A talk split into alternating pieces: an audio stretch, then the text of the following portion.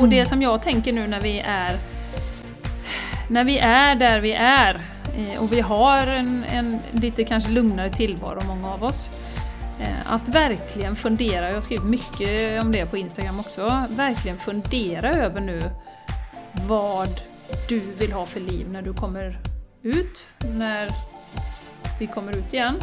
Ehm, hur vill du ha det för dig själv? Vad kan du göra för att stärka din hälsa? Hur vill du att världen ska se ut? Värderar du de här fantastiska, fantastiska värderingarna som frihet, att var och en har makt över sin egen kropp, att man får bestämma själv, demokratiskt, att hälsan är viktig för oss. Värderar du det? Vad, vad, vad vill du ha för värld?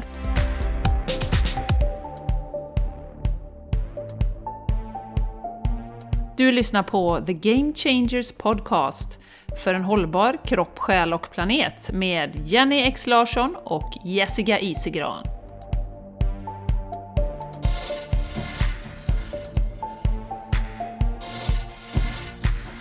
Hej, hej, hej och varmt, varmt välkomna till The Game Changers Podcast.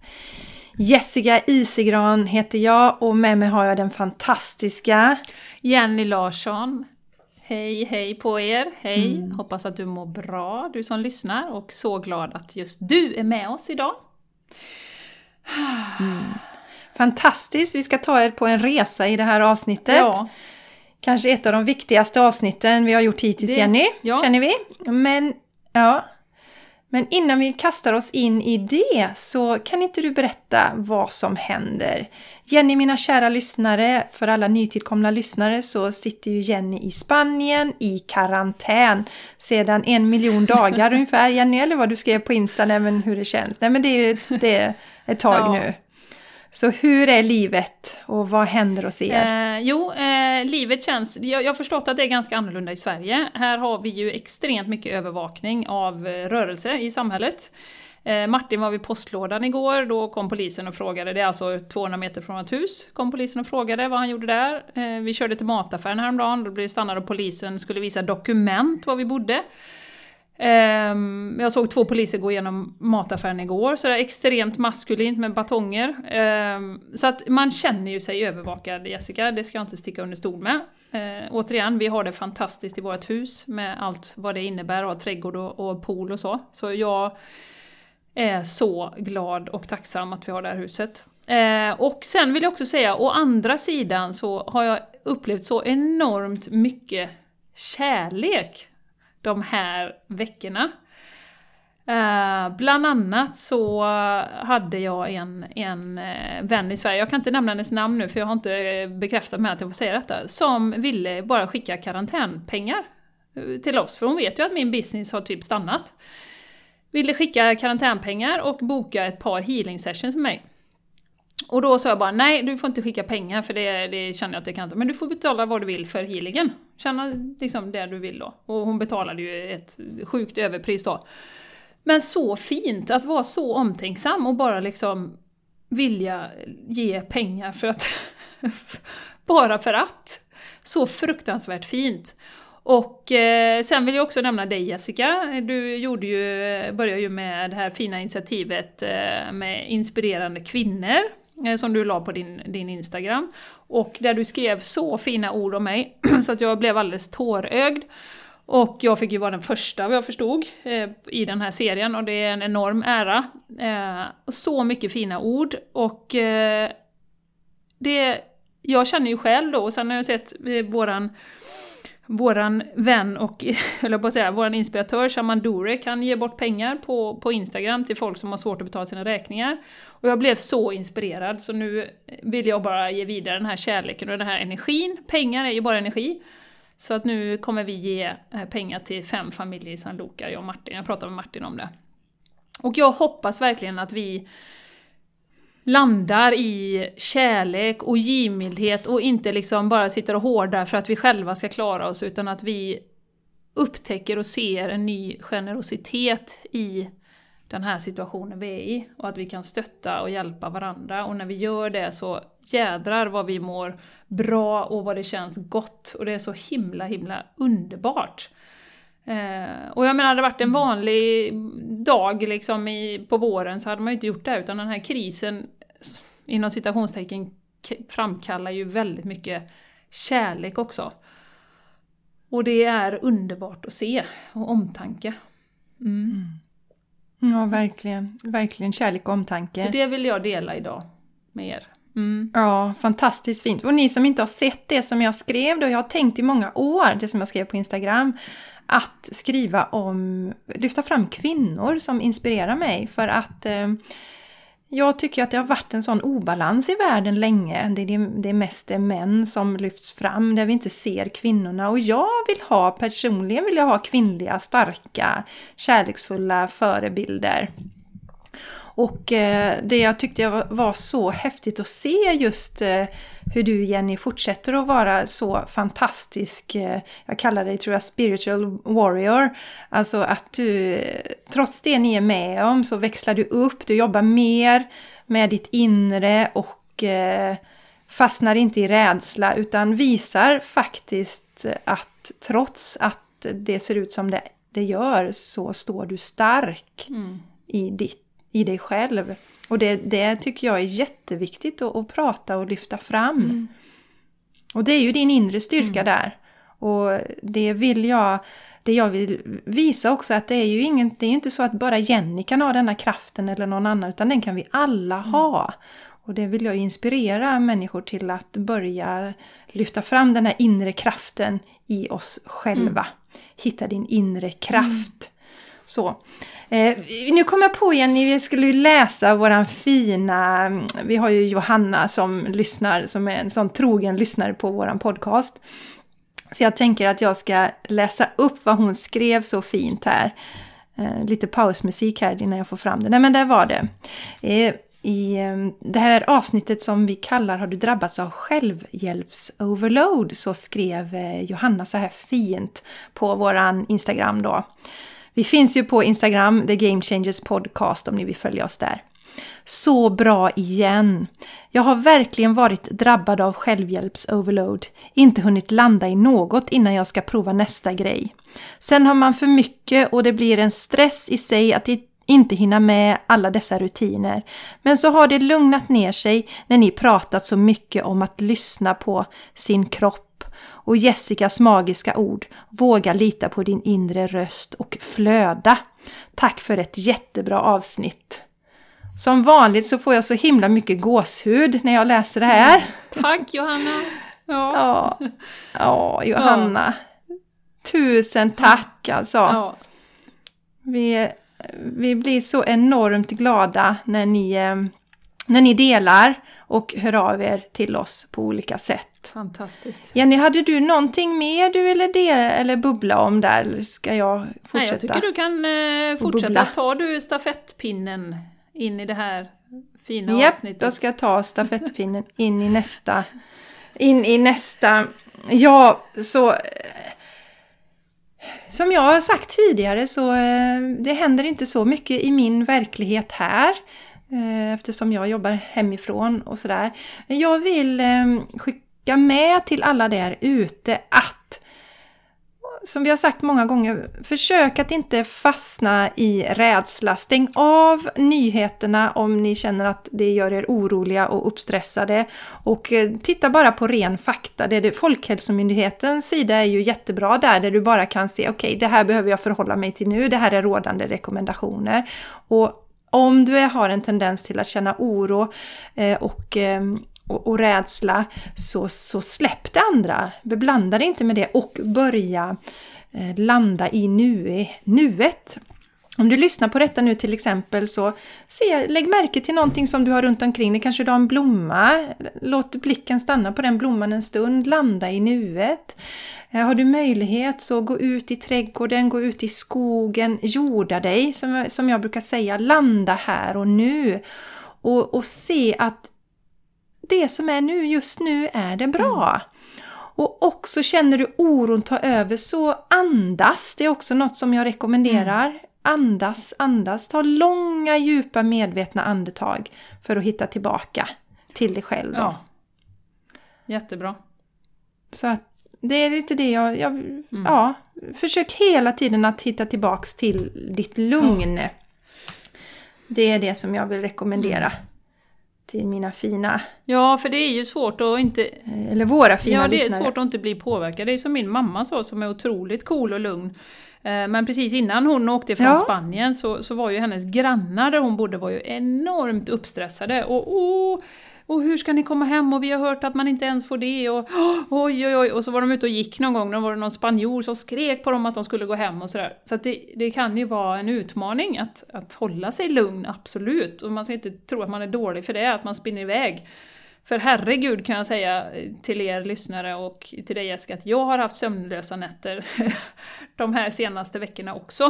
Eh, när tankarna bara spinner och eh, det är mycket i huvudet.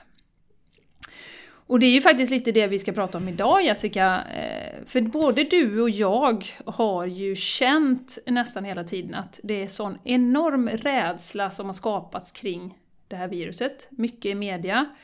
Eh, och att det är, utan att förminska antalet döda och att det är ett smittsamt virus. Eh, det vill jag bara vara tydlig med här i början, att det är, och, och, och om man är drabbad och har någon som är sjuk i sin närhet. vill absolut inte förminska det.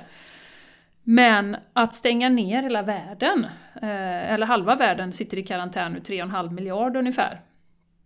Och eh, det är så mycket rädsla och det, det första man ser i nyheterna är ju dödstalen hela tiden. Då. Eh, så vi har ju liksom hela tiden känt att det, det är liksom jag menar 200 000 dör i, i influensan varje år. Och nu senast när jag var inne och kollade så är coronaviruset uppe i eh, 120 000 tror jag det var. Och eh, det har ju liksom förbryllat oss lite grann, eh, Jessica, det här. Och vi funderar, har funderat rätt mycket på vad är det som gör. Och dessutom har ju vi känt oss otroligt lugna i det här. Så vi har ju börjat titta lite grann, läsa lite grann och, och utforska lite grann, ta in information på egen hand kan man säga vad som potentiellt mm. Eh, kan ligga bakom då.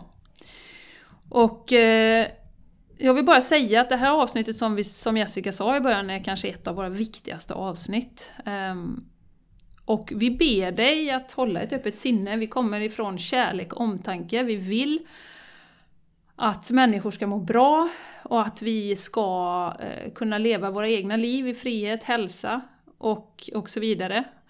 Och eh, om du känner någon gång under det här avsnittet nu, det är information som vi kommer säga som eh, vi kanske inte kände till för ett par veckor sedan. Eh, men är det någonting som triggar dig, eller du känner vad fan är det här? Så försök hålla ett öppet sinne och bara titta på dig själv. Vad är det som gör att, att jag reagerar på det här? Och våra avsikter är ju extremt goda i det här som vi kommer att prata om idag.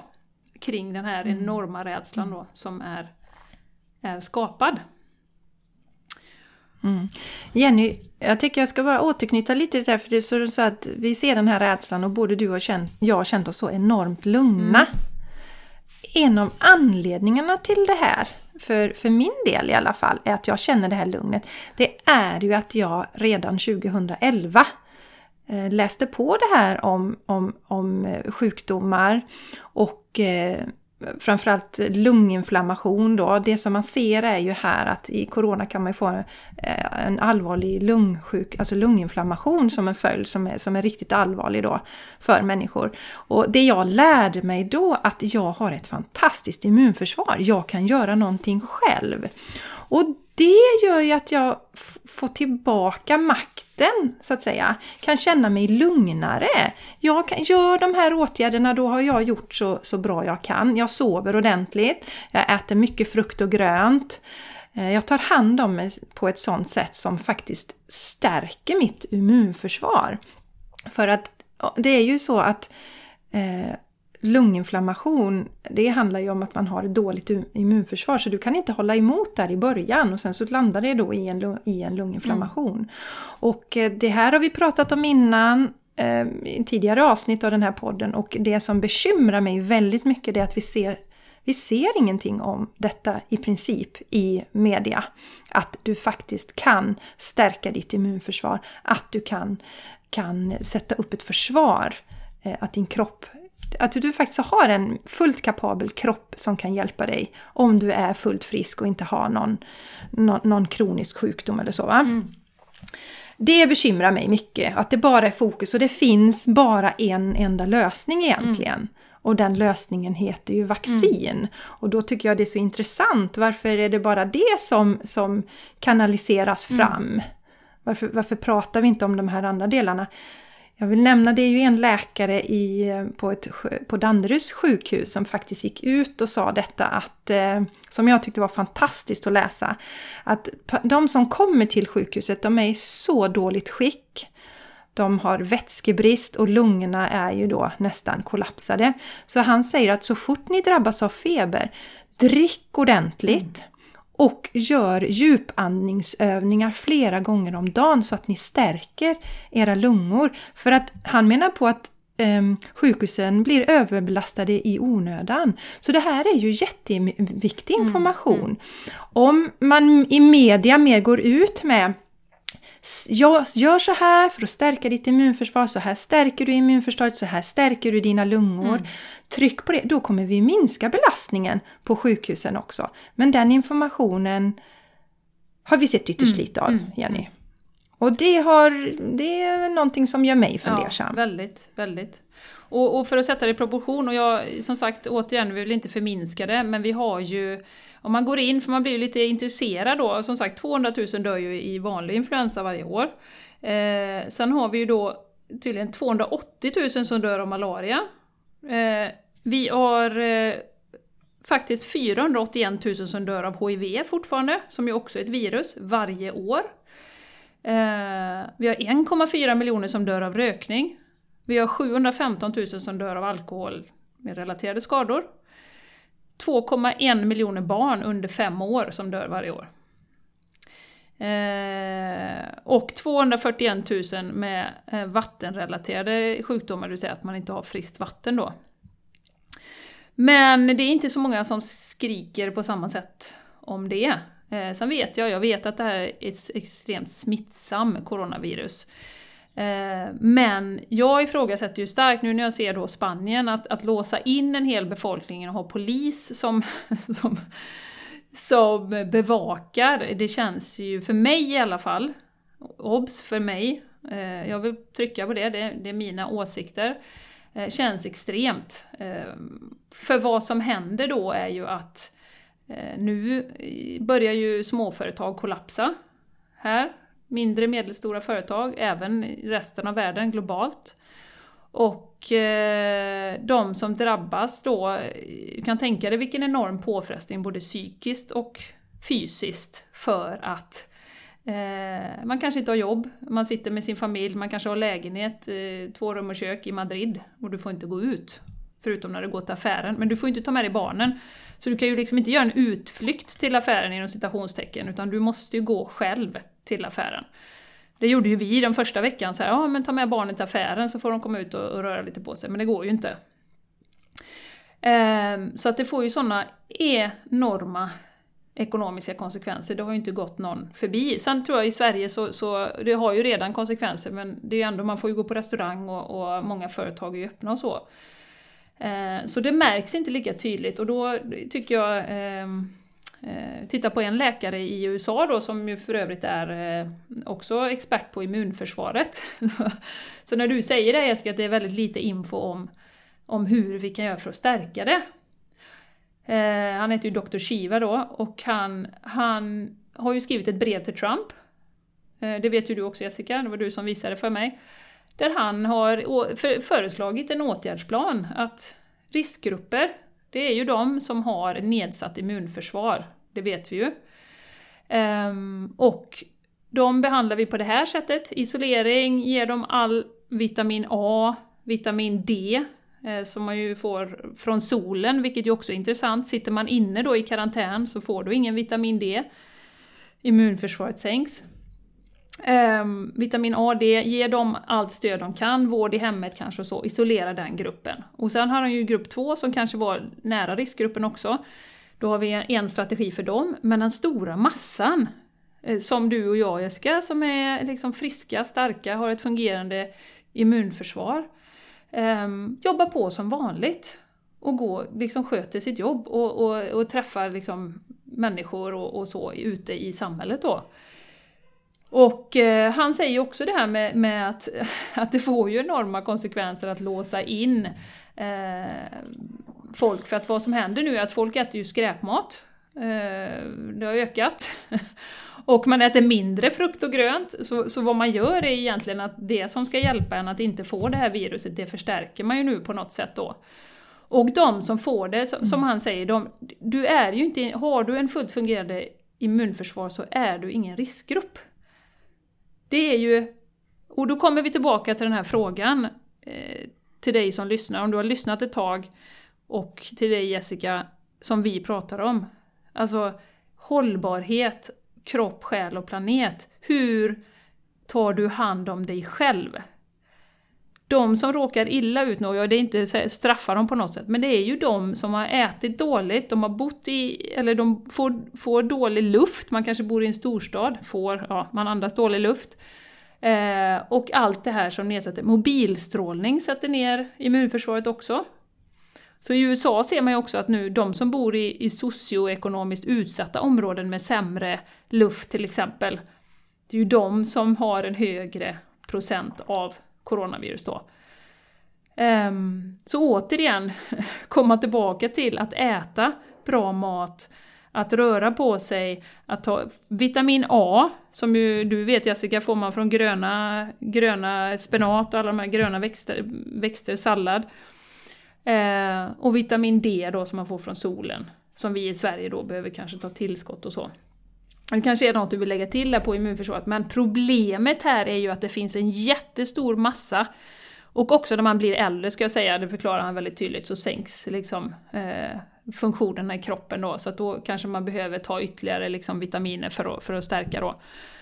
Men problemet är ju att vi tar inte hand om vår hälsa och då påverkas immunförsvaret. Mm, och vi vet ju det Jenny, att den stora massan gör ju inte det. Den stora massan tar ju inte hand om sig. Man dricker mycket alkohol, eller mycket, men man dricker alkohol emellanåt. Många som fortfarande röker. Stress, det har vi pratat om, alltså stress och den här rädslan. Det är ju jättefarligt för immunförsvaret. Eh, negativt för immunförsvaret. Det tar ner vårt immunförsvar, det sänker mm. immunförsvaret. Mm. Så att det är så många faktorer här som, som gör oss sämre rustade. Mm för mm. detta. Mm. Och därför det, det är ju så fantastiskt att han har skrivit det här brevet till Trump tycker jag. Titta så här kan man göra. Vända på perspektivet. Och det är det som jag pratar om också. Jag, jag skrev ett inlägg på Instagram förra veckan tror jag. Just det här kunskap är mm. makt. Alltså läs på! Hur kan du förbättra din hälsa? Sprid det här till din omgivning. Tala om att vi har ett fantastiskt immunförsvar. Vi kan stärka det på olika sätt. Zink till exempel. Eh, jättebra. Många har brist idag. För det man ser också är ju att, eh, att våra jordar blir utarmade. Eh, så att eh, där pratar ju till exempel Zack Bush väldigt mycket om, en fantastisk annan läkare Jenny, som, som ser på det här liksom hur vi lever i, vi ska leva i symbios med naturen och man ser att jordarna blir utarmade och i takt med det så, så eh, försämras våran tarmflora. Alltså vi har så mycket färre bakterier, goda bakterier i våran tarmflora idag jämfört med vad vi hade förr mm. då. Eh, och, och det, det, är också det som som, som jag känner i det här hela, eh, när man inte pratar om immunförsvaret. För mig är det ju ett sätt att... För mig handlar det om den kvinnliga kraften. Prata om våra kroppar. Vi är fantastiska. Alltså den kvinnliga kroppen är konstruerad för att skapa liv. Det finns ingen som kan kopiera det idag. Det, kan, det, det, finns ingen annanstans. Så vi kvinnor sitter ju på en fantastisk förmåga. Va? Vi, vi kan skapa liv och våra kroppar är helt fantastiska. Men det här trycks ju också ner då i det här gamla, vi hade metoo innan som började skaka om det här. Då började vi med eh, sexuella sexuella trakasserier mot kvinnor. Det gjorde jättemycket för, för att börja skapa balans mellan det manliga och kvinnliga igen vi kvinnor reste oss. Sen har det gått till, nu har det kommit till den spirituella världen. Nu är det andliga ledare där som, som, som börjar synas i sömmarna. Och för mig handlar det här att vi bara pratar om alltså läkemedel, eh, vaccin, att vi bara har det fokuset. Vi får i princip inte prata om någonting annat. För mig är det manliga energier. Att, eh, för det finns väldigt mycket pengar i de, de branscherna, det vet ju, det är inget nytt. Vi har pratat om den här boken innan av Peter Götze som heter Dödliga mediciner och organiserad brottslighet. Inom, alltså de som tillverkar eh, läkemedel, de vill tjäna pengar som alla andra. Eftersom pengar styr världen fortfarande. Mm. Där, där, kan man gå in och läsa, den boken rekommenderar jag varmt att man läser om man, om man på något sätt som vi, alltså vi människor majoriteten av människor är ju goda, Jenny, om man får säga så, och vill gott. Och då tror man inte att någon annan faktiskt vill en något illa. Nej. Och det är därför jag rekommenderar att man, om man lever i den här världen och tror att alla runt omkring mig vill gott, jag lyssnar på alla utom, utanför mig själv hela tiden och litar på det som, som, som släpps igenom. kan man börja läsa en sån här bok, faktaspäckad bok, där du ser verkligen vad läkemedelsföretagen ja. gör. Det kan vara så att det är ett läkemedel som, som har dödlig utgång. Då byter man namn på det och så flyttar man det till ett annat land istället, där de inte har samma mm. koll. Mm. Så så fungerar det, det är inget konstigt och det är ingen konspirationsteori, Jenny, som, som vi ju tycker om att banka i huvudet på, på någon som lyfter sådana här mm, mm. Um, olika åsikter. Det, det, är ju, det, det, är inget konstigt, vem som helst kan läsa det och se alltså googla på de här grejerna och se att så funkar det. Det gäller bara att man orkar dra i de här trådarna. Och för mig handlar det här, det som jag ser, det jag hänger nu Jenny, i, i mina kretsar. På nätet blir det då eftersom man inte träffar människor som... Nej, jag går aldrig ut. Your life is quarantine. Så ser jag ju att... Yes, det är ju alltid det. Så ser jag ju faktiskt ett, ett, ett, ett enormt... Att det skakar och vaknar upp. Det är att vi, vi, vi har tröttnat på det här. Att man hånar den här kvinnokraften som jag kallar den, läkemedelskonsten. De här eh, fantastiska balanserade läkemedelskonsterna som vi har som ayurveda och som kinesisk medicin. Att det hånas och marginaliserat. Vi har tröttnat mm. på det nu. Därför att vi ser ju, vi, den världen som vi befinner oss i är ju inte hållbar. Alla kroniska sjukdomarna vi har, så många som dör nu Jenny, för att vi inte talar mm. om det här. Hur vi är magiska och kan stärka mm. oss själva. Ja. Ja, och det är ju precis det som Dr. Shiva säger också. Han, han menar ju det att, att eh, eh, vilka är det som tjänar på, på att, att först då skapa en massa, massa, massa rädsla kring att det här viruset är livsfarligt. Det är oh, aj, aj, aj, alla måste sitta hemma och stänga ner allting. Jo, det är ju för att, enligt honom då, att man ska kunna i nästa steg producera en lösning. Eh, som ju då, precis som du pratar om, troligtvis är ett vaccin. Och vaccin är ju, alltså enligt honom återigen, jag lägger ingen, jag kan inte tillräckligt, men han menar på att Big Pharma, läkemedelsföretagen, de tjänar mindre och mindre pengar. Eh, det är väldigt krångliga processer, testa läkemedel, det blir ju många år. Eh, men vaccin eh, kan ju gå ganska snabbt, och det ser vi ju här, de pratar ju redan om att det är vaccin på gång och hur, länge, hur många månader har vi haft viruset. Eh, det är ganska snabbt, det behövs inte testas lika mycket. Eh, så därför är det en extrem inkomstkälla för, för läkemedelsindustrin. Eh, och dessutom kan ni ju tänka er att det är ganska fördelaktigt. De vill ju att så många som möjligt ska vaccinera sig. Eh, såklart, för ju mer som vaccinerar sig desto mer pengar. Så, så enkelt är det ju. Helt klart. Sen får ni liksom...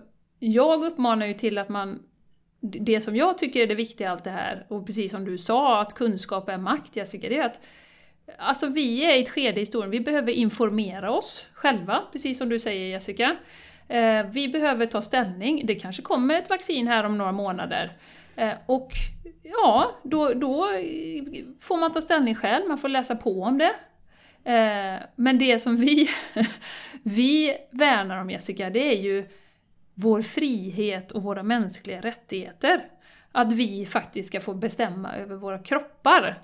Eh, så att eh, Gud förbjuder att det kommer obligatoriska vaccin. Eh, absolut, informera dig, gör, gör din egen uppfattning. Men att tvinga folk, som ju faktiskt har hänt i Danmark nu, jag såg ju att de hade passerat någon snabblag, där de faktiskt får gå in i människors hem och, och ge vaccinering, kanske isolera enskilda medlemmar, eh, medlemmar av en familj. Det är ju, det, I min värld är det extremt drastiskt och ett, ett övervaknings slash polissamhälle utan dess like. Alltså för mig. Jag tycker det mm. känns helt, helt absurt. Um, och som sagt, kunskap är makt, informerar man sig lite och då följer pengarna. Som sagt, inget konstigt. Läkemedelsindustrin behöver tjäna pengar. Det finns extremt mycket bra människor där, jag vill verkligen säga en, en disclaimer. Men det är ju de som sitter uppe på toppen som tjänar på jag menar klyftorna ökar ju bara, den, rika, den rikaste en procenten, eh, det vet vi ju, de blir rikare och rikare. Hur får de sina pengar? Ja, bland annat, eh, bland annat genom att, att skapa sån här rädsla tror jag. Och jag har ingen aning om hur uttänkt det är. Men eh, jag tittade ju på en, en, en eh, intervju med David Ike också, jag vet inte om några av er känner igen eh, det namnet, men han är ju engelsman. Och eh, har följt vad han kallar den globala e-, eliten under 30 år. Och han har skrivit flera böcker, jag har inte läst någon av hans böcker. Eh, men han menar ju på att du behöver liksom, de jobbar så, de som sitter längst upp, att eh, för att kunna koncentrera rikedomen och makten längst upp så jobbar man så att eh, man presenterar ett problem och sen så skapar man en lösning helt enkelt som alla vill ha. Och däremellan är det lite rädsla då, eller ganska mycket rädsla. Och Eh, bland annat då så, så, eh, så menar han att också att de vill ju ha kontroll över oss. Så, och jag kan ju se det, jag som sitter i Spanien nu med poliserna som kör överallt. Eh, för att vi ska vara kuggar i maskineriet som, som köper eller tar det som vi blir tilldelade helt enkelt i mediciner och i, utan att ifrågasätta helst då. Vilket ju är fruktansvärt och, och, och lite dystopiskt sådär men men som jag, när jag tittar på sånt, så jag försöker hålla ett öppet perspektiv. Han har följt detta i 30 år. Jag kan inte avgöra från min standpunkt vad som är, är sant och icke. Men vi kommer länka till den också om ni vill gå in och titta. Um, och det jag lärde mig där var ju att bland annat så hade de, de hade en, eh, ett, en träff, eh, Event 201. Vi pratade ju lite om det här innan Jessica. Jag vet inte om du som lyssnar har hört talas om det.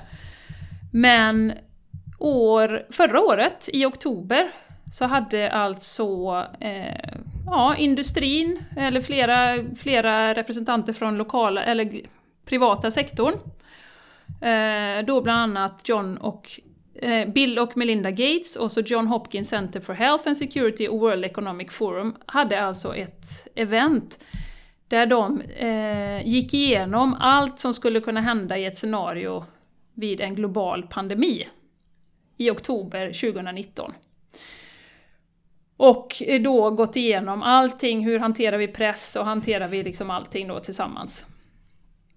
Och Ja, det kanske är en slump, inte vet jag. Men jag tycker det är, det är tankeväckande att det har redan liksom... de, de som sitter då på mycket av makten har redan gått igenom vad en pandemi, liksom hur den ska hanteras. Eh, då.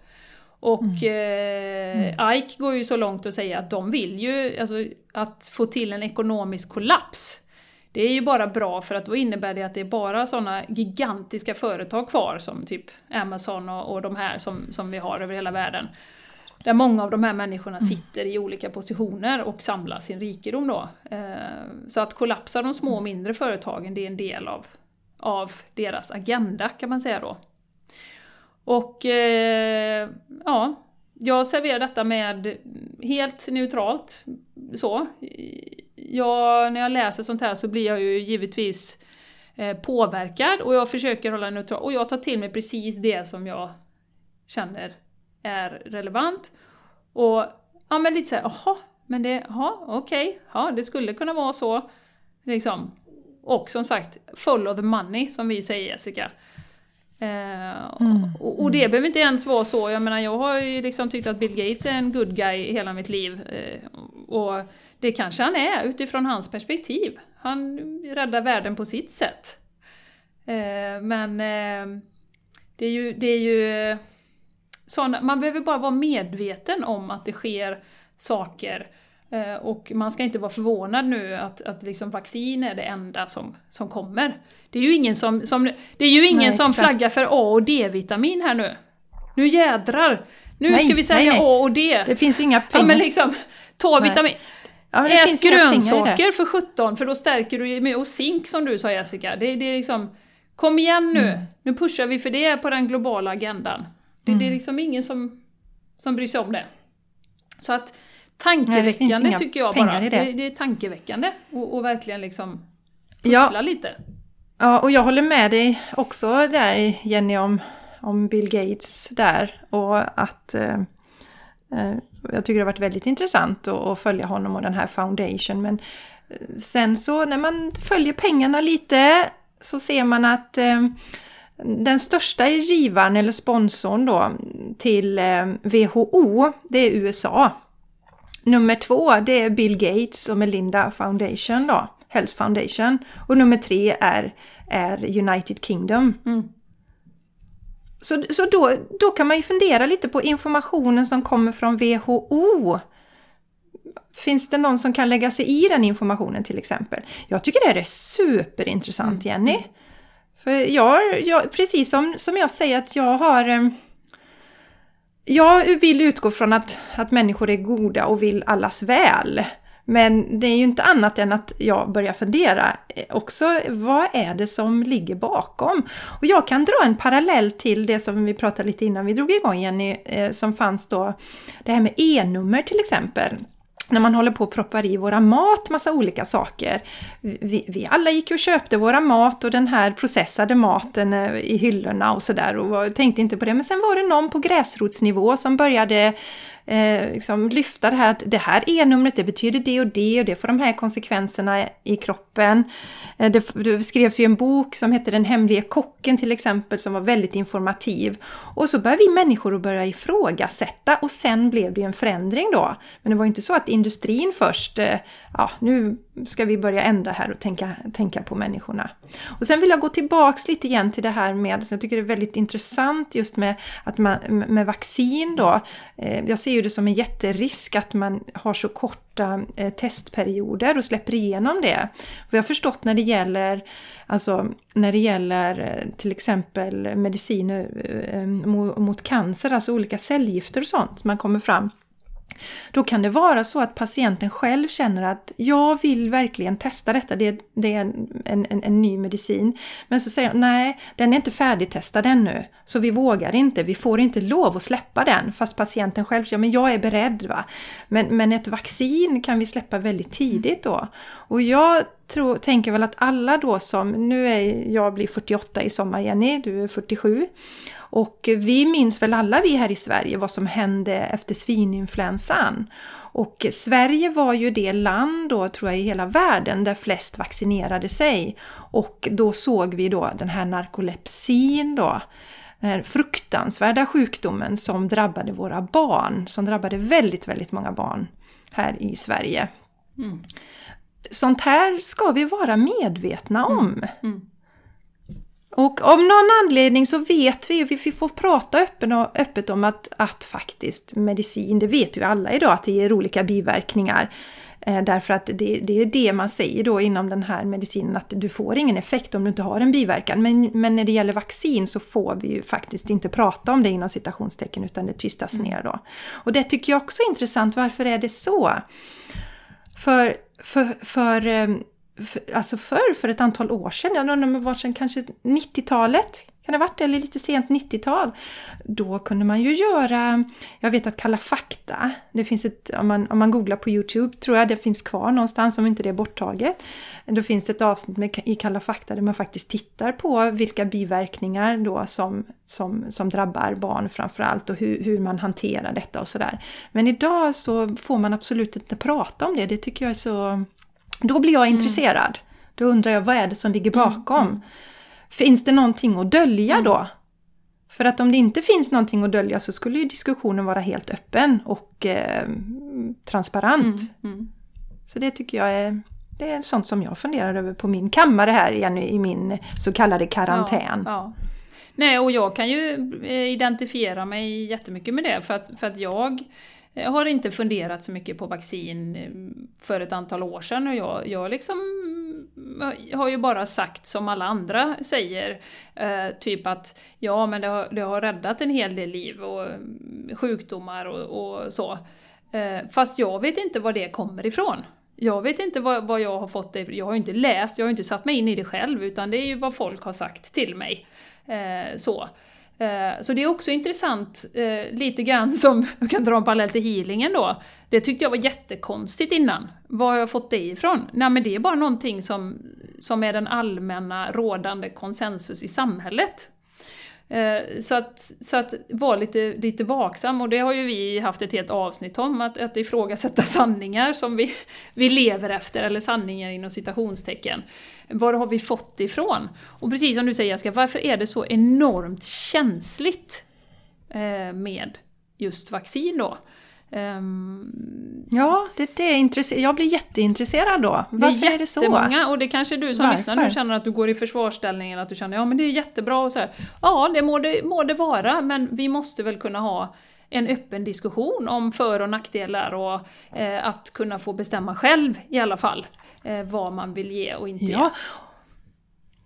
Ja, och, och man, alla kan ju gå in och läsa i FASS. Då kan du läsa om olika vaccin så ser du vilka biverkningar som finns. Det står ju där svart på vitt, det är ju inget mm. konstigt. Eh, och, men, men just då man tänker på om man nu ska då ta fram ett vaccin här på mindre än ett år, då har du ingen aning om vilka effekter detta får på lång Nej. sikt. Och kort sikt heller nej. för den delen. Så att, eh, nej, det är ju ja, helt omöjligt nej, men att absolut, jag, jag uppmanar alla att eh, börja och läsa på själv och dra i lite trådar om du också känner att ja, det kanske ligger någonting i, i det där. Att eh, det, det är märkligt att det är sån hysch-hysch mm, mm, kring det. Mm. Eh, jag vill också lyfta en annan grej Jessica som kanske ett mer, ja, ett mer Eh, eh, perspektiv, eller vad man ska säga, för jag lyssnade på eh, Rich Roll podcast och hade en, han hade en, en kille som är matematiker och filosof. Och har skrivit eh, några böcker också. Och eh, han heter Charles Eisenstein. Och vi ska länka till det avsnittet, jag uppmanar alla att gå och lyssna på det. Det var fantastiskt fint avsnitt, väldigt eh, tankeväckande tyckte jag personligen. Och han, eh, de pratade ju givetvis om Corona då, eh, för det är det som är på, på agendan. Men han pratar ju om det här med med den här kontrollen och eh, han pratar också om hur den medicinska modellen som vi har idag, eller sjukvård och så vidare, den är inställd på att vi ska förlänga livet till varje pris. Så vi ska förlänga livet så långt som möjligt. Ja, men vi lägger folk i respirator och vi liksom vill bara att eh, man ska leva så länge som möjligt. Eh, och som sagt, all respekt för om någon har någon som är drabbad, jag förstår, jag hade inte heller velat förlora någon av mina nära och kära, men om vi tittar ur ett liksom, lite större perspektiv på hur vi tänker kring det här med döden, och det vet jag Jessica, det har ju vi pratat om innan, med vårt vi är ju så fruktansvärt liksom, döden finns ju inte i vårt samhälle, vi är ju så rädda för det och vi ser det aldrig och vi ska hålla våra barn borta. Jag vet det var något, något eh, palliativ vård som skulle ligga i Göteborg någonstans. Och nej, det vill ju inte grannarna, barnen ska inte behöva se det här och, och allt det här. Vi är ju så bortkopplade från den delen. Och det kan, jag, jag vet inte, det kan ju vara det som gör att vi förlänger så länge som möjligt. Förläng, förläng, förläng. Ge mediciner, förläng liksom. Ge mediciner och det vet jag inom cancervården, det finns ju den diskussionen också, den, den filosofiska eller etiska diskussionen. Hur, vad är ett värdigt liv? Hur länge ska man förlänga? Eh, ska man ligga omedveten i respirator i, i tre år? Liksom, är, är det ett liv? Jätteintressant perspektiv tycker jag, som han lyfter då. Mot att, okej, okay, nu satsar vi 100% på safety. Vi låser in alla, halva världens befolkning, i karantän. Eh, ingen får gå ut. Uh, safety är liksom nummer ett. Men när ska vi börja prata om den kvalitet vi har på livet när vi lever? Och det vet jag också, jag har pratat någon gång om tidigare på Instagram, men liksom ja, man tänker att man ska bli 83, eller 85 eller 90. Men varför ska man leva länge om du inte har ett bra liv? Alltså handlar det inte om att fylla varje dag med så mycket kvalitet, så mycket kärlek, så mycket av det som du älskar att göra som möjligt? Eh, och det lyfte han så jättefint, att liksom, när ska vi börja prata om livskvalitet? Jag menar, någon kanske dör på sjukhuset eh, en månad tidigare men är omringad av alla vänner och familj och sånt och har en jättefin död. Eller så förlänger du livet tre månader och, och den ligger i respirator. Vad är det värt? Liksom? Eh, och, och, så. Och det finns ju ingen statistik, det går ju inte att mäta det liksom med, med kvalitet på liv och så. Men att vi har en diskussion. För att jag menar, det är ju bara att, gå tillbaka till när vi var, var unga, Jessica, eller barn, och gick hem från skolan själva, 8-9 år gamla, utan mobiltelefon. Och sen gick man hem till någon kompis och föräldrarna hade ingen aning om var man var. Eh, funkade jättebra. Eh, nu är det så här, du måste ha med dig mobiltelefonen när du går och det kan ju hända något och du får inte gå ut så sent och du får inte bla bla bla. Eh, nej, så att jag tycker det är så intressant att betrakta det perspektivet att eh, vad gör det för oss själva och vår livskvalitet? Att vi är så fruktansvärt fokuserade på att inte bli sjuka, att inte dra på oss något virus, att inte liksom få leva det liv som vi vill. Som sagt, nu är det jättemånga här i Spanien vet jag som börjar, alltså, som börjar få mentala problem och även jag menar även eh, eh, fysiska åkommor för att man får inte gå ut. Och du, du börjar liksom bli helt galen för att du sitter hemma. Så att mäta det versus, liksom, och livskvaliteten är ju liksom, ja, är, är, du duktig på att hitta på saker och du kanske mediterar och yogar och du har alla de här fina verktygen eller du har den kreativiteten att hitta på och måla och göra roliga saker med din familj, ja, visst. Men det finns ju den stora massan kanske inte har det och blir liksom mår fruktansvärt dåligt i den här nedstängningen som vi har nu, in, in the name of safety. Eh, så att säga då. Mm. Och det är som Dr. Shiva sa i sin, vi ska länka till det, han går igenom immunförsvaret också, eh, att det är inte viruset som dödar dig, utan det är när du har för, försvagat immunförsvar, så börjar liksom din egen kropp att attackera dig när det kommer in ett virus då.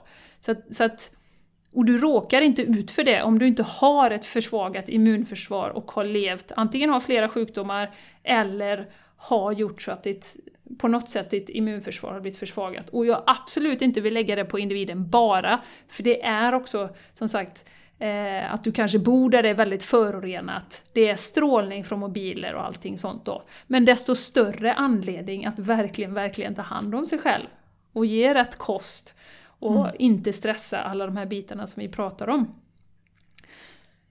Nej Jenny, vi kan absolut inte lägga det på individen, det är ju ett kollektivt och vi, vi, ska inte prata om någon skuld här nu för det är helt fel. Men det är ju återigen det där, vi har ju helt tappat, vad är livskvalitet? Hur tar vi hand om våra kroppar? Kroppar? Hur lär vi varandra? Hur lär vi våra barn att vi ska ta hand om oss själva? Till exempel när man tar sitt barn till BVC när de är små, då pratar de ju ingenting om att det här och det här ska du äta för att barnet ska stärka sitt immunförsvar eller liknande. Va? Vi då som är väldigt pålästa eh, och, och eh, Ehm, ger en växtbaserad kost med mycket fokus på alltså ett alltså brett då, alla grönsaker, alla frukter, olika linser, bönor så att han, vårat barn får i sig allt. Va? Vi blir skickade till en dietist och dietisten hon skruvar ju på sig och kände att ja, det här är jättejobbigt. Ja, ni har ju örnkoll på det här, men det är den världen vi lever i. Medan eh, vi får inte lära oss det här det här som jag har lärt mig det är ju för att jag själv har haft ett eget intresse, ett eget driv. Och, och börjat leta och, och, och, lära mig om de här sakerna. Kopplat ihop mig med sådana läkare som jag då har nämnt här tidigare. Och, och Joel Furnham har jag just pratat om tidigare.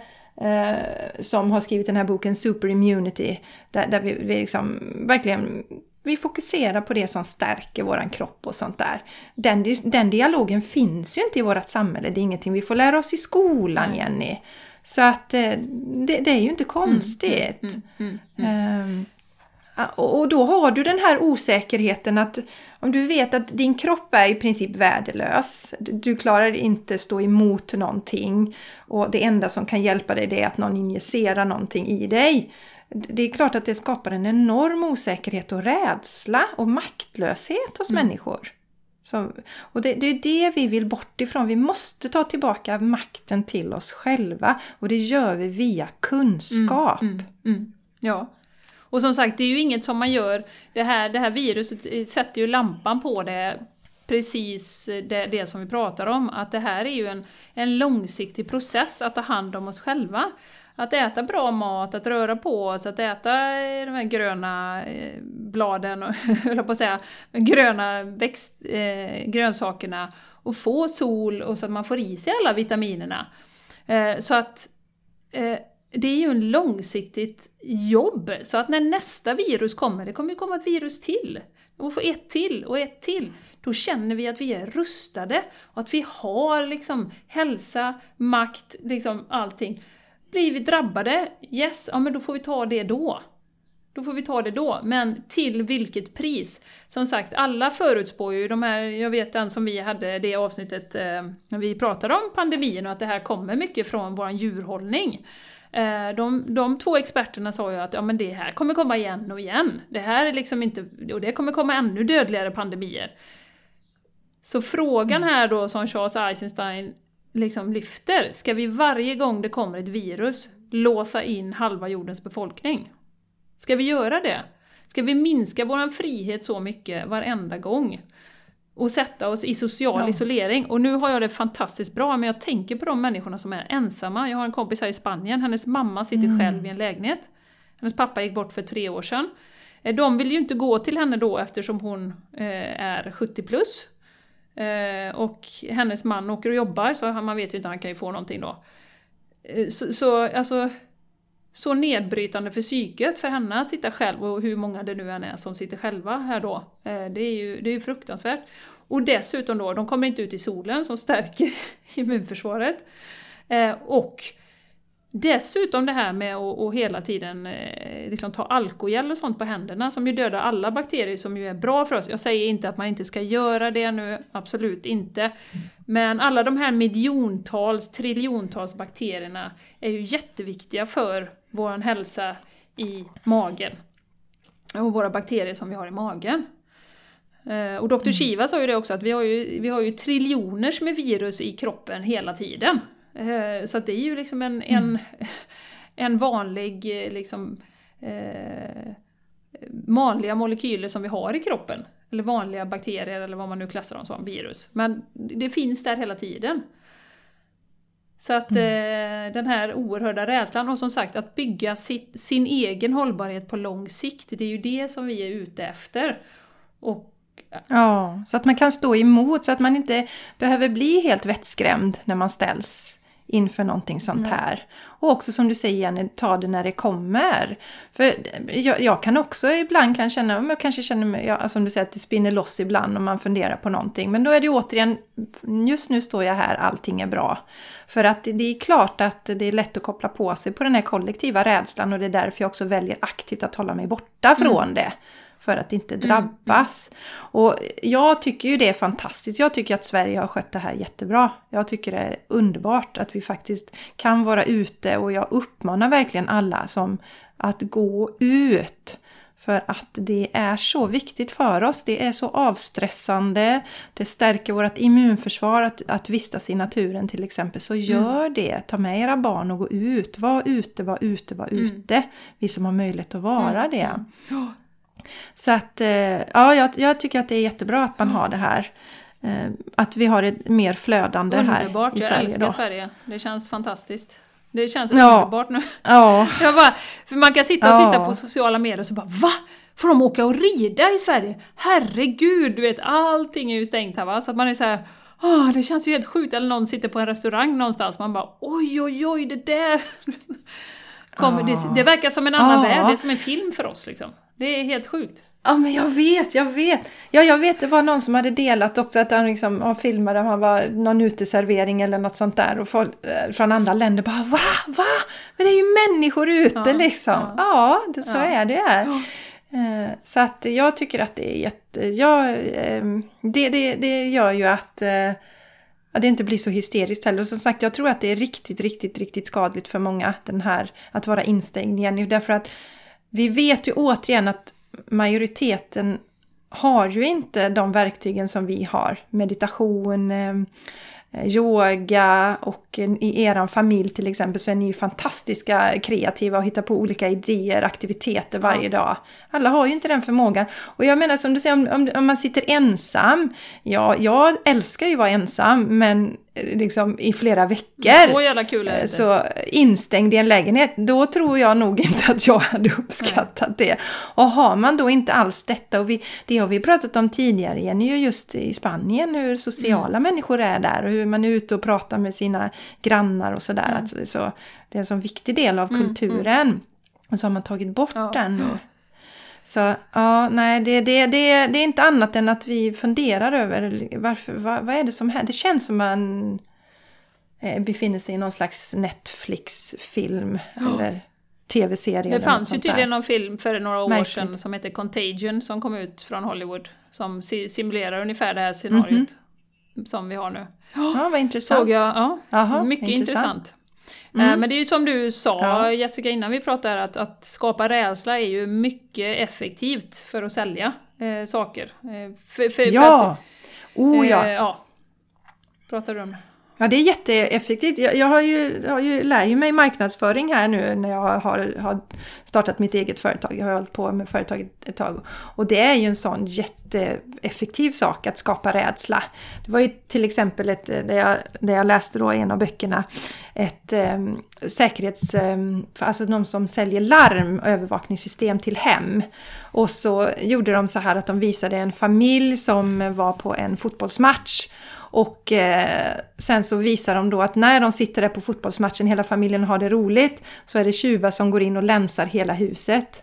Och eh, den här reklamen skapade ju så mycket rädsla hos människor så de höjde ju sin försäljning något enormt. Och det är ju samma här, vi skapar rädsla, enorm rädsla hos människor och sen serverar vi en lösning. Och då är det ju jätteviktigt för att vad tar bort rädslan? Jo, kunskap om hur vi stärker vårt immunförsvar. Eh, det är därför vi känner oss så himla lugna Jenny, tror jag. Vi, vi har den här kunskapen, vi är lugna. Så vi kommer inte springa ut efter en lösning när någon kommer. Men, men um, vi vill inte att det här ska nås ut, vi vill att människor ska fortsätta vara i sin rädsla. Och sen springa och villigt ta emot det som man erbjuder då. Mm. Ja. Så att, så att det här... Ja. Så ja. att, eh, ja. Ja, det är väldigt intressant att betrakta detta. Mycket intressant. Mycket ja. intressant. Och Dr. Mm. Shiva målar ju till och med upp ett scenario med just det här med kontrollen, att, att just den här eliten, vad man ska kalla det, ska ha kontrollen då, det vill säga de som sitter på pengarna. Eh, och det vet jag, man pratar ju du vet om mikrochip och sånt som du ska ha under huden. Eh, där snackar vi kontroll av mm. människor och där kan jag gå till mig själv och tycka, ja men gud vad coolt liksom, eh, några år tillbaka. Oj, tänk vad fantastiskt när vi kan göra det. Ja, tänk, då vet de exakt var du är hela tiden, eller man har koll på dig. Eh, det kan bli så att, som han målar upp, det är inte jag som säger det, utan han Dr. Shiva säger att ja men hej Jenny, ska du jobba här? Ja men då måste du ha tagit de här fyra vaccinen, annars får du inte jobba här. Nej, hej du vill åka till Hawaii? Nej men då måste du ha de här sju vaccinen, annars får du inte åka. Så att ehm, eh, det är ju lite sådär eh, George Orwell-scenario som, som han målar upp då, och jag har ingen aning om hur, hur realistiskt det är. Men som du säger Jessica, kunskap är makt och vi behöver vara eh, ja, men granska allting med ett kritiskt öga. Eh, och inte liksom bara svälja allting då. Och, och mm. det som jag tänker nu när vi är när vi är där vi är eh, och vi har en, en lite kanske lugnare tillvaro, många av oss, eh, att verkligen fundera, jag har skrivit mycket om det på Instagram också, verkligen fundera över nu vad du vill ha för liv när du kommer ut, när vi kommer ut igen. Ehm, hur vill du ha det för dig själv? Vad kan du göra för att stärka din hälsa? Hur vill du att världen ska se ut? Värderar du de här fantastiska, fantastiska värderingarna som frihet, att var och en har makt över sin egen kropp, att man får bestämma själv, demokratiskt, att hälsan är viktig för oss. Värderar du det? Vad, vad, vad vill du ha för värld? För det här är ju en, en resa både på ett individuellt plan men också på ett kollektivt plan. Och det är ju därför du och jag pratar om de här sakerna idag Jessica. Det är inte för att sätta ytterligare liksom rädsla i folk och tycka att åh, det är åt helvete, det finns folk som styr som vill tjäna mer pengar. Eh, som vi sa innan här vi spelade in att alla, every man's right from his own perspective. Så att eh, Gates och grabbarna här som bara vill tjäna lite mer pengar, det, som tycker att de gör bra saker, eh, liksom, det tror jag säkert. Men vi behöver ta ansvar för vår egen hälsa. Och ifrågasätta, mm. liksom, som, som Shiva säger, one size fits all. Vi har alla olika immunförsvar. En del är superstarka, yeah. en del har, har sjukdomar som gör att de är svagare. Vi kan inte ha samma medicin för alla människor. Säger han. Nej.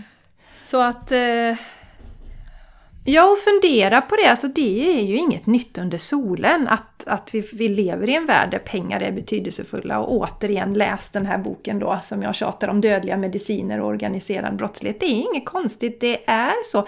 Men vill du vara med? Det är som jag brukar säga till till, till mina söner när det gäller rökning till exempel. Att eh, jag vill ju inte att de ska börja röka för sin hälsa naturligtvis då. Det är det absolut viktigaste. Men, men vill du att någon ska tjäna pengar? Vill du liksom ge bort dina pengar till någon för en sån sak resten av livet? Så vad vill du lägga dina pengar? Och då är, kanske man tänker med till exempel då vaccinet, då, fast det betalar inte jag för eh, i alla lägen då, om man inte väljer att göra det privat. Men det är ju skattepengar då. Vad vill vi lägga mm. pengarna? Hur vi, vart vill vi att pengarna ska gå? Eller vill vi styra mer mot att vi skapar eh, ett friskare samhälle. Mm. Människor som är friska, att det är det som ska vara vårt fokus. Mm. Mm. Att vi börjar informera människor och lära oss mer om hur vi kan ta hand om hur vi kan mm. stärka vårt immunförsvar. Mm. Hur vi alla kan må bättre och leva ett, ett liv med högre livskvalitet och inte bara det som du säger Jenny, det, det, det som han berättade, när Eisenstein hette han va? på Richard Podcast, det här att vi liksom, målet är att leva så länge som möjligt men sen hur vi lever det livet det, det är liksom underordnat. Det är ju väldigt Ja, men ponera att det också. kommer ett virus per år. Alltså, ponera ja. vad som händer nästa gång. Vad händer nästa mm. gång? Vad händer nästa gång? Ja. Eh, så att, så att det behöver vi eh, faktiskt reflektera över tycker jag. Eh, i, I dessa tider. Ja. Och eh, ni har säkert hört det förut men eh, eh, jag tog med det här citatet av Martin Luther King, eh, som jag tänker att det passar fint i det här avsnittet. Och han har ju sagt så här att den stora tragedin är inte de onda människornas brutalitet, utan de goda människornas tystnad. Så eh, tystnaden att faktiskt, det pratar vi också mycket om Jessica, det vet jag, att våga stå för, och det är precis det som du säger, att det kommer mer och mer nu, man ser det i sociala medier, man vågar säga emot. Jag personligen känner det att ja, men vi lever i en demokrati, vi behöver undersöka, vi behöver titta, vi behöver stå för det som vi tror på. Sen är det inte lätt, mm. lätt att avgöra som... vad som är sanningen, men man behöver sätta sig in i saker och ting för att faktiskt fatta ett informerat beslut. Ja, Ja, det är som en metoo-rörelse för våra mänskliga rättigheter och våran, våran rätt till hälsa, mm, mm, kan jag mm, känna. Mm, faktiskt, att det är det som jag ser börja hända. Ja. Att vi, vi står upp nu, enough is ja. enough. Ja, men precis. Och jag menar, det är ju faktiskt så att det är samma företag som besprutar maten, eh, som gör oss sjuka, eh, som sen säljer läkemedel eh, och tjänar enorma pengar på det, som förorenar luften, som förorenar jorden och förorenar eh, liksom, eh, våran planet. Um, och det, det var ju det jag skulle säga också om Eisenstein, att han hade ju en sån himla fin eh, He, också det här med helhetstänket Jessica, med, med eh, som du sa, det kvinnliga. Vi ser, liksom, ser det holistiska helhetsperspektivet. Eh, och han sa ju det att vi är så enormt fokuserade på liksom koldioxidutsläpp, men vi behöver titta på, och det kan man ju dra en parallell till människokroppen då, att men okej, okay, vi kanske kan hugga ner hela Amazonas då, och sen så eh, försurar vi hela havet och sen så, Eh, så kan vi fånga koldioxid, eh, hittar vi en teknisk lösning, vi kan fånga koldioxid ur atmosfären och så färgar vi himlen så den ser lite vitblå ut med någon, någon gas. Men vill vi leva så? Vill vi inte ha kvar djuren i Amazonas? Vill vi inte ha kvar valarna eh, i våra hav? Alltså vi är så oerhört fokuserade på bara en sak och det är lite som det är med alltså koldioxidutsläpp. Jämfört med liksom det här med nu, nu har vi ett jättestort problem och nu har vi en lösning och det är vaccin då. Eh, som vi ser.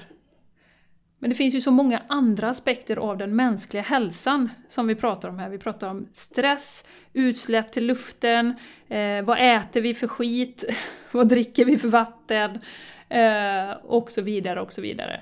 Det finns så många faktorer kombinerat där som vi inte pratar om överhuvudtaget. Så att ehm, ja, det är värt att, reflektera över lite vad som är viktigt för dig och vad du vill se för en värld framöver. Mm. I, ja. I detta läge som vi är i nu. Mm. Mm. mm. Ja, Jenny. Vi, ska vi ta och avrunda detta avsnitt? Vi är som vanligt jättenyfikna på att höra från er vad ni tycker och vad ni tänker. Om ni också har funderat i de här banorna får ni gärna skriva och lite som Jenny sa, betrakta er själva också om ni känner att det är någonting vi har sagt nu som, som ni verkligen går igång på. Fundera lite på varför. Det är alltid intressant att se varför går man igång på något och hur man fungerar och så. Mm. Men det som vi vill poängtera hela tiden, jag tycker det, det där citatet som du sa Jenny, eh, eller när du citerade Martin Luther King där, det är jätteviktigt. Mm. Att, att, att, vi, att vi vågar stå upp för sådana här saker som vi tycker är viktiga då. Att ta hand om hela mm. människan, hela mänskligheten. Mm. Och att se oss för vilka fantastiska, skapande, kreativa, magiska varelser vi människor är och alla djuren också naturligtvis som också gått igenom den här processen. Mm. Mm. Att komma till på jorden just nu. Så att eh, se de delarna. Ja. Och fokusera på alla... Se ja, helheten. Precis. Och eh, tro, vi tror ju på människan och vi ser ju en extremt positiv vision efter den här krisen är över.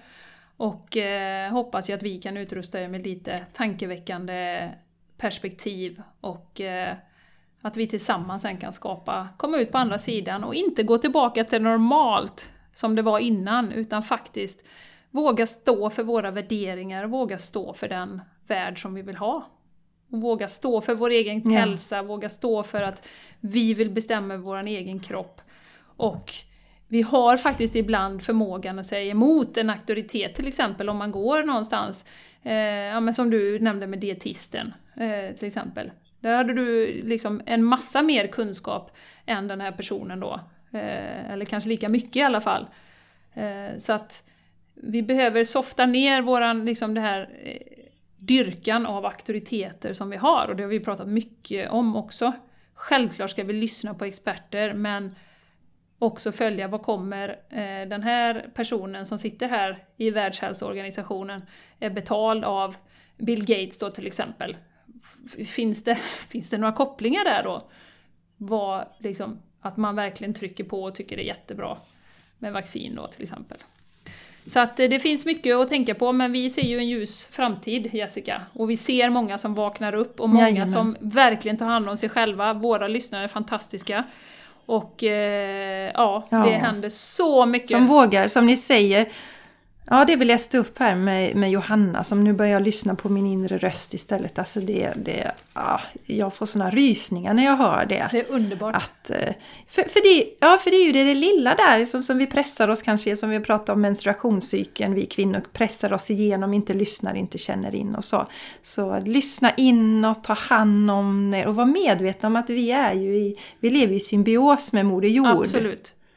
Och det här som vi pratar om på en makronivå, jag vill säga det en gång till, pengarna styr. Det är inget konstigt med det. Alltså, det är en affärsmodell som vi har just nu. Men det kan ju bli så också i det här paradigmskiftet Jessica, att den här ekonomiska modellen rasar och vi hittar någon annan modell, det vet vi ju inte.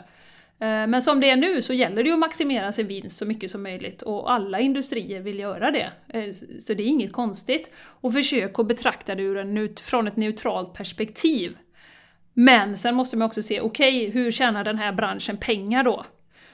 Och det är ju därför det blir så med läkemedelsindustrin att det är ju våran hälsa som ibland, absolut inte alltid, absolut inte alltid, men som ibland sätts på spel. Så att... Eh, lev i ja. kärlek men eh, var medveten och eh, tillsammans så kommer vi skapa en sjukt bra framtid. Ja, nej, en frisk, nej, ja, bra en framtid frisk, bra framtid, förlåt. Det är bara för att jag är så ungdomlig, säger sjukt bra hela tiden. Sjukt bra! Ja, jag vet. Ja, ja, så jävla bra. Nej, men friska, härliga, där vi får må bra och, och eh, lyssna på vår inre röst och eh, ja, ja, gå runt och sprida glädje och kärlek. Och tillsammans, som sagt, det har kommit mm. så mycket fina, fina, fina handlingar ur den här pandemin också, kärleksfulla, eh, som vi kanske inte hade gjort annars. Vi kanske inte hade tagit oss tid, eller vi ja. kanske inte hade verkligen insett att det finns ett behov av att hjälpa, eller vad det nu kan vara. Så att mycket, mycket positivt mm. har kommit ut av detta också. Ja, och jag tror också det Jenny sen då, särskilt då när man, alltså, att, att vi behöver ju stötta och fortsätta att stötta och hjälpa med varandra efter det här, sen när man kommer ut då. Eh, för att om du tänker dig, liksom, vi ser i Spanien då, alla de här människorna då som har mått superdåligt som ska släppas ut i samhället Förmodligen igen. utan jobb då, hälften ja, av dem. Så att, mm. Ja, mm. ja precis. Så mm. att, ja, nej, så att det är inte, vi behöver fortsätta att värna om varandra och vara, tillsamm vara tillsammans och fundera över liksom, är det värt det? Är det värt det här förhållningssättet? Finns det andra sätt att lösa det nästa gång vi drabbas av en pandemi som är mycket bättre för alla inblandade? Ja, Älskade lyssnare, ja. Eh, jag tror vi sätter punkt där. Det kan mm. bli tre, fyra timmar annars. Vi kan eh, gå vidare, men... Ja. Vi kan prata hur länge som helst, det vet ni, ni känner, känner oss. Vi tar aldrig slut med ämnena. Ja. Tusen tack för att du har lyssnat. Vi är så glada att just du är med oss. Mm. Dela jättegärna det här avsnittet. Det är ett viktigt avsnitt, eh, tycker vi. Eh, och hoppas att du tycker det också. Ja. Och eh, vi försöker leverera informationen så neutralt som möjligt. Sätt dig in i, så ta inte vårat ord för det. Sätt dig in i det själv om du känner dig nyfiken och, och inspirerad och, och, vill, vill gå djupare.